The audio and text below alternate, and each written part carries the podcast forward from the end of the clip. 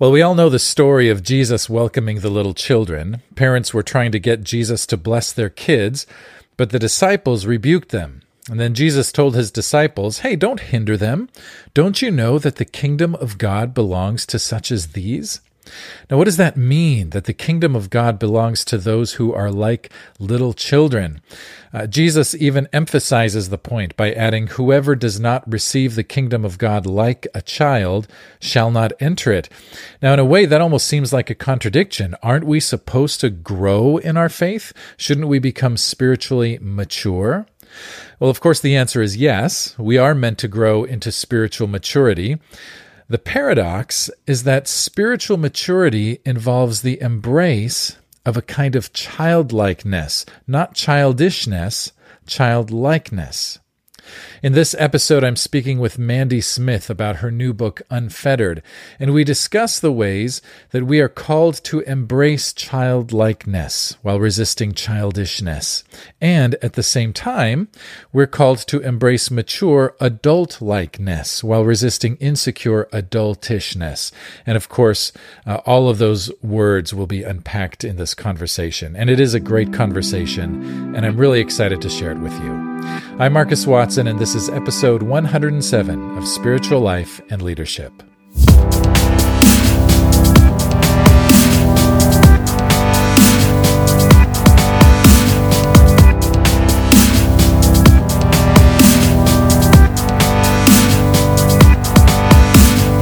Hey, friend, I'm here with Mandy Smith. Mandy is a pastor and the author of Unfettered Imagining a Childlike Faith beyond the baggage of Western culture. Hi, Mandy. How are you doing? Hey, it's good to be with you. Good. Yeah, I'm really glad to have you here. Uh, you have actually been on the podcast before, and mm-hmm. I forgot to check what episode it was, but it was 30 something, I think. I'll put it in mm-hmm. the intro to okay. the episode. But um, uh, we talked about your other book, uh, The Vulnerable Pastor, and mm-hmm. uh, that was a great conversation. And uh, yeah. so I'm glad to have you here again to talk about your new book. Yeah, it's good to be back again. Yeah. Yeah. Well, why don't you uh, tell us a little bit about what you're doing these days? You've had a little bit of life change, uh, but tell us tell us a little bit about mm-hmm. what you're doing. Yeah, when I was writing The Vulnerable Pastor, I was stepping into the lead pastor role at University Christian Church in Cincinnati, Ohio. And um, so I ended up being at that church total of about 13 or 14 years. Um, but last year, as I've heard is the case for many folks in ministry and probably people around the world in general, um, just sensed uh, things wrapping up there and a call to something else. At the time, I really didn't know what I was moving towards, but my husband and I both just felt a peace about stepping away from where we were, um, which is rather disconcerting to not also have something opening up when something's closing. Um, and also, I wouldn't highly recommend live, moving across the world in the middle of a pandemic, um, especially trying to move into a country where the borders are closed. So it's been a bit of a drama, but um, yeah, and both of our kids got married in the middle of the pandemic. One of them planning to, one of them kind of last minute. Um, we had to put our dog down. Like it just, oh. you know, I think for a lot of people it was a crazy year. So, yeah. So, but now, yeah, I'm back in Brisbane, Australia, which is my hometown, and um, hadn't lived here for over 20 years, so it's a big deal. Mm. And uh, it's great to be closer to family again, and just about just kind of getting. Um, into a new role. Haven't started it yet with a with a congregation that's also by the university. This time, University of Queensland, mm-hmm. as opposed to University of Cincinnati. But um, excited to start that role. I'm meeting with the elders today for the first time, so it's all very fresh. Yeah. Oh, that's good. That's good. Um, you know, I uh, I'm curious since you're home now. I'm just kind of a, a, a the question I'm just wondering about what, what what emotion do you think captures this for you? What being home again? Like, what are you what are you feeling being home again? Oh my goodness, yeah. Um, you know, it's complicated, of course, because we also miss mm. so many mm. things in the US and our friends there. But there is there is just a moment when I'm, you know, talking to somebody or busy doing my own thing, and then I just hear a, a song of a bird that speaks to something that's like way down deep in me. Hmm. And I just remember, oh, I'm in Brisbane again. Like this is hmm. this is a place that you know, I feel like I grew from this ground and hmm. those sounds are just sounds that have been in my subconscious since I was a tiny person, and so Yeah. I don't know if I could sum that emotion up in one in one word, but it just is this this deep sense of of groundedness and belonging that Yeah. um, Yeah. is a really good feeling. Oh, that's great. That's great. Well, that was an uh, an unplanned uh, get to know you question. Uh, here's the one. Let me ask the question that I did plan to tell you, uh, ask you. Um, Yeah. uh, Mandy, when do you feel truly alive? Yeah, I love this question. What what possibilities it opens up? It's a generative question. And I think the thing that came to mind for me was when you have a sense of something from God, but it's kind of vague and it just seems very personal. And you somehow put it out in the world, whether sharing an idea with someone or just kind of stepping into that adventure. And and somehow it resonates with something that's happening in someone else. Hmm. And that that place of connection and i think this is one of the reasons why i write too. It's part of a conversation for me even though the writing seems like just one part of the conversation. When then someone else comes and says yeah i sense that happening in my life too. Then then then there's this place where it's it's a connection of two people but it's a connection of two people with their common god. And there's just a moment where your eyes are opened and you feel like you're a part of something so big and you weren't alone. You didn't imagine that. That really was god and that same god is at work in somebody else. Um, i think that's one of the reasons why i'm in ministry because i just can't get enough of those moments. So i would Yeah. say that would be the time when i feel most alive. And that can be um, you know, pursuing ministry together, or it can be just enjoying creation together or life together, you know. Yeah. Oh, that's awesome. That's awesome. Well, um, I hear little echoes, perhaps, of uh, what you wrote about in in your book, uh, Unfettered, which I'm excited to talk about with you uh, today. uh, let's um, uh, let's just ta- start by talking about why why did you write this book? Like, what inspired you? What motivated you to write this book? Yeah. I think almost everything that I write is out of my own need to figure things out. And so I write just to kind of make sense of things and to understand what God's doing in my life. And then afterwards, I'm like, oh, maybe this would be helpful to somebody else. I might try to publish it. Um, so, you know, it, it might look like I started by by asking a question in an academic kind of sense of like, hmm, I haven't read many theologies of childlikeness. And Jesus says we have to be like children in order to enter the kingdom. That's an important question. I should explore that.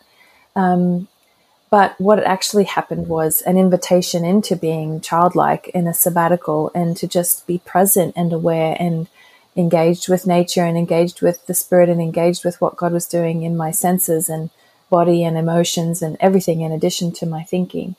And um, so after saying yes to that invitation to God, it opened up so many things, some of them kind of scary and surprising, and some of hmm. them deeply healing and freeing from some old baggage. And so I think I started to write just to figure out like what on earth is going on in me. and is anybody else writing about this? Can I hmm. read what other people are saying about it and bringing that together in a way that made sense to me, which took four different total rewrites over the course of five hmm. years. So Oh, wow. with every rewrite, I think there was a deeper level of healing and understanding in me. Yeah, the first, the first, uh, the first version was a very grown-up argument for childlikeness, Okay. which, as you can see, you know, is lacking in integrity. So, yeah. so as I Well, had what- to what do you mean by figure out that? how to have a childlike way of talking about Oh. childlikeness, Mhm. yeah.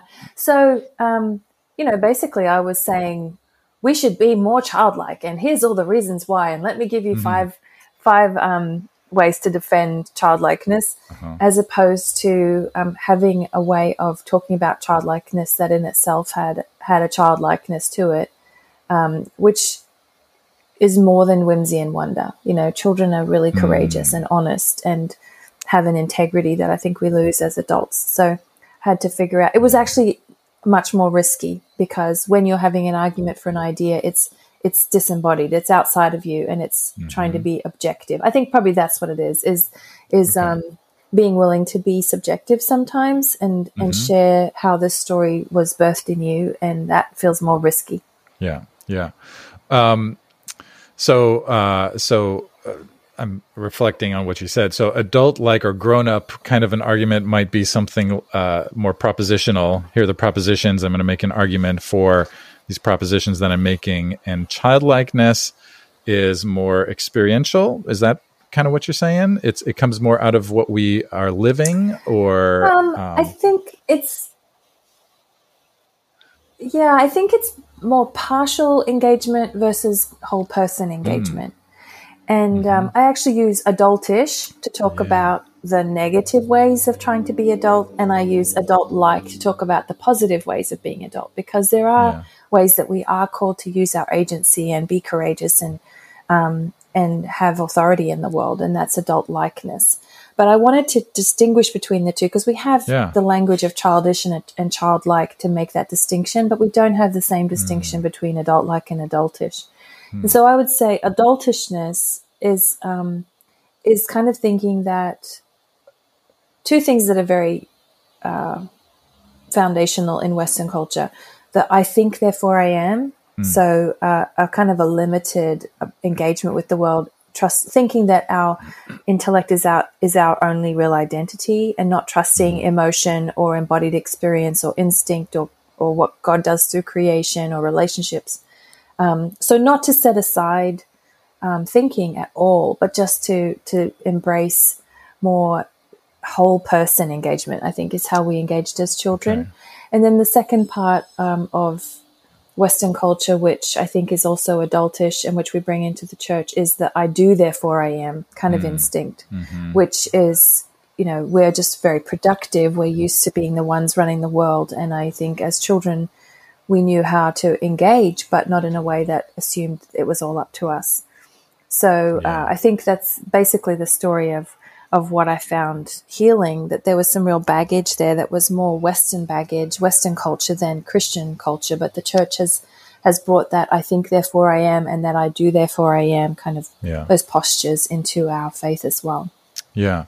Um, and uh, maybe say more about how you came to this, you know, how how in your earlier years mm-hmm. perhaps did you uh, lead and serve more adultishly and how do you uh, serve and lead more mm-hmm. childlikely now yeah yeah i think probably the place where that came to a head and i was aware of it for the first time was when i was starting this sabbatical about five years ago now and mm. I was like, well, what am I supposed to do with myself for eight weeks? My mm. family is still doing their school and work stuff. And I felt God invite me to just be like a child, which at first I thought was just whimsy and wonder, and it's partly that. Mm-hmm. But um, in the very beginning, so I decided, like, okay, I'm going to listen to these unspoken instincts in me, these prompts um, that I used to trust when I was a child, mm-hmm. and just say yes to them. If they're not illegal or dangerous or harmful to anybody, mm-hmm. I'm just going to say yes to every time those those instincts emerge. And one of them at the very beginning of the sabbatical was just to lie in the grass mm. on the top of this beautiful hill on the first warm morning of the spring. Mm. And it was amazing how much hesitation there was in me. That doesn't mm. seem like a big deal, but there was a hesitation of, or oh, what if I what if I lie down in the grass and I'm disappointed and God doesn't turn up and it's not really a, a special thing? Yeah. And also, like, what if somebody sees me and they think I'm stupid and I'm supposed to be a lead pastor and will people, will I lose um, respect in people's eyes? And um, so suddenly I realized, like, wow, lying in the grass really is not a big deal. but, um, but stepping, setting aside control of the experience. Mm. Like I couldn't decide if it was, I couldn't control if it was going to be a meaningful God moment or not. And I couldn't yeah. control if it was going to, how it was going to affect other people's perspectives of me. Mm. And, and so that started to make me think like, whoa, there's something significant here. And um, mm. thankfully I, I pressed past those hesitations and lay in the grass and, and it was just a moment of being in God's presence for the pure sake of it. And, um, I didn't have any major insight that I could put in words, but it was such a sense of, I just lay there and asked the Lord, "Did you know I would lie on this hill when you made this hill? Mm. When you mm. when you birthed that cloud, did you know I'd be here looking up at it?" And mm. um, such a beautiful moment that um, I didn't control and I didn't make of my own. But the thing that I think really, the second kind of moment that seemed really significant was when I then finished my sabbatical and I went back to work and after eight weeks of listening to those prompts, I couldn't decide, I couldn't discern anymore the difference between whether it was a childlike instinct in me or the Holy Spirit mm. in me. And now, as I was going back to work, it was prompting me to do kind of more serious, scary things like uh, invite the whole congregation to pray for this woman to be healed, even though it's so hard to imagine how she could be healed, and even though we've never prayed like that before. Um, and have really important conversations about this um, shooting that's just taken place in our neighborhood and uh, what justice looks like and what hope looks like in that context.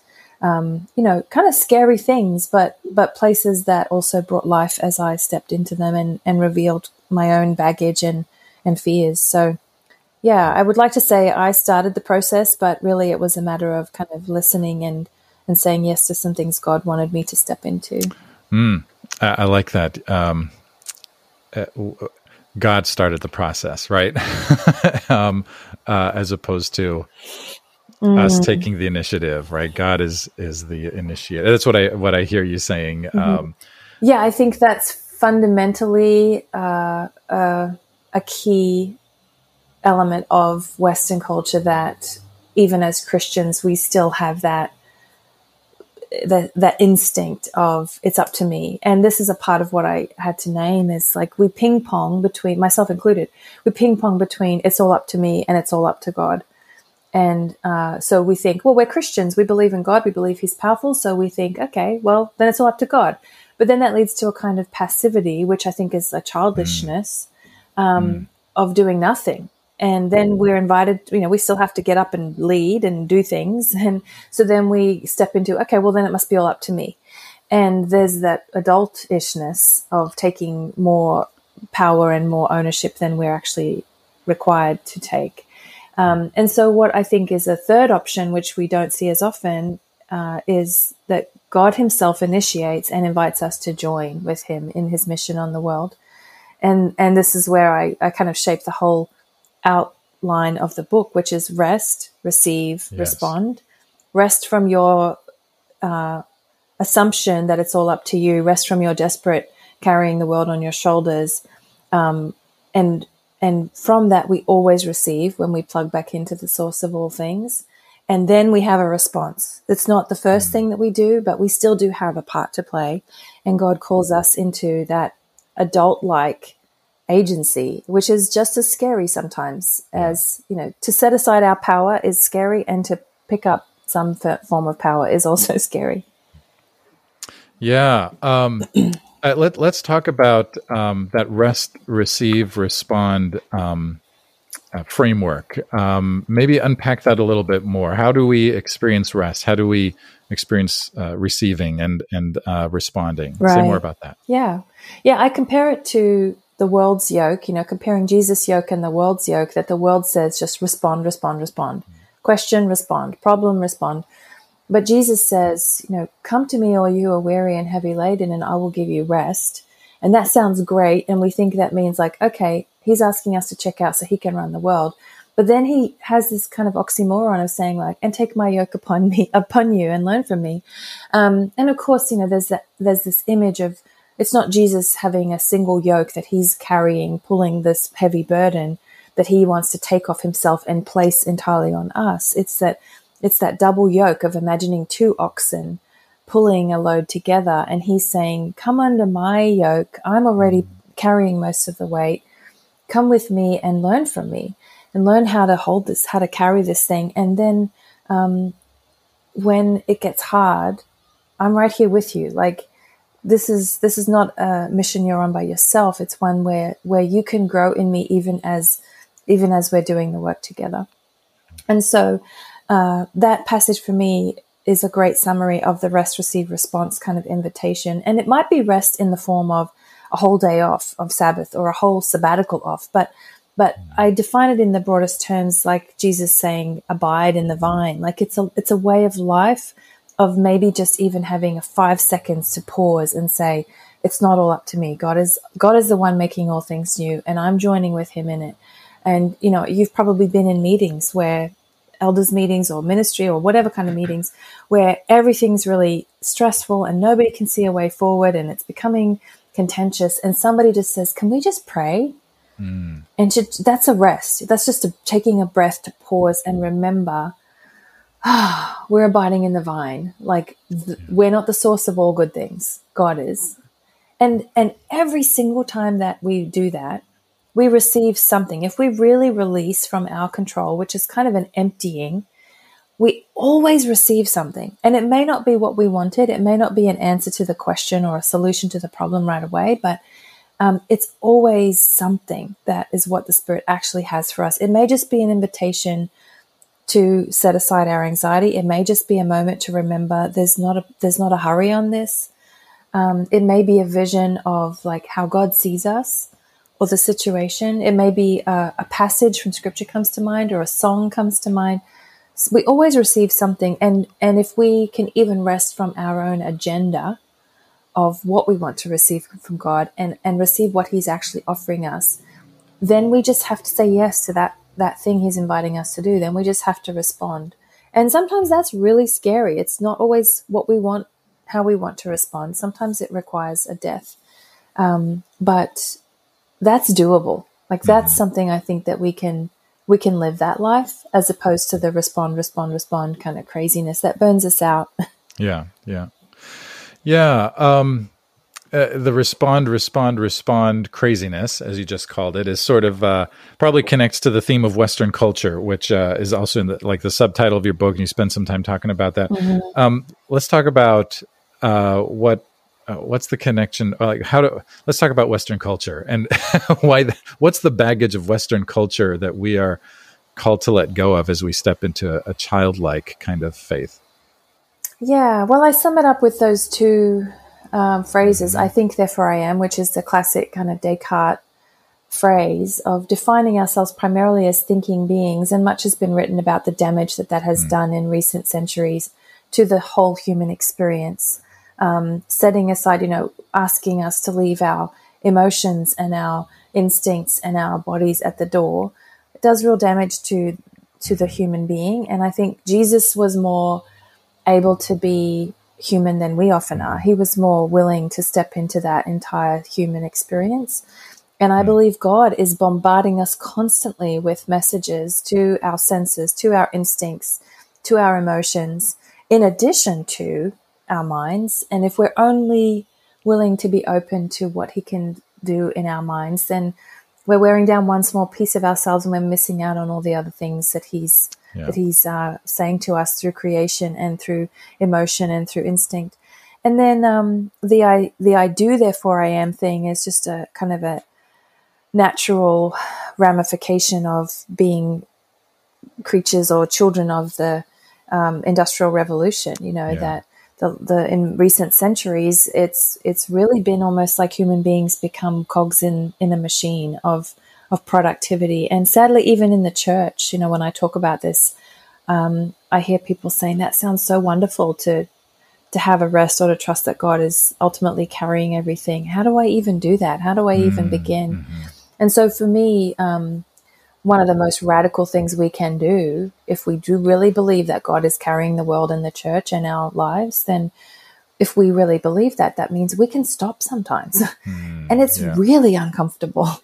Um, for me, I I um, I do take a Sabbath once a week, a whole day off, um, to just rest in the fact that God delights in me, even though I'm not accomplishing anything. And it's really, really uncomfortable in a culture mm-hmm. that tells me I'm defined by my identity, but but something grows from that that stays with us for the rest of the week, trusting that even when we are productive, God ultimately is the one carrying his church and the world.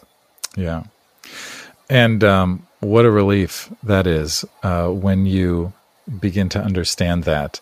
Um, mm. I, I, was just thinking another uh, sort of perhaps a synonym for respond, respond, respond might be achieve, achieve, achieve, right? Um, uh, or succeed, succeed, mm. succeed, mm-hmm. right? And there's all this pressure to right, uh, right. to be successful, uh, to get stuff done, um, to show something for to have something to show for what you've done, um, mm-hmm. and uh, that's not always what ministry right. looks like or or life. um, and uh, mm-hmm. absolutely, it, yeah. And the funny thing is, it um, there is actually better fruit um, better ideas, better creativity um, to be found in the creator of the universe. Mm-hmm. but uh, we have to take this huge risk, and it is really scary to step set aside our own productivity. Um, it's a it's a stretch of our imaginations and our faith. Do we really believe that God has better ideas and cares about the church more than we mm. do? Yeah, that's right.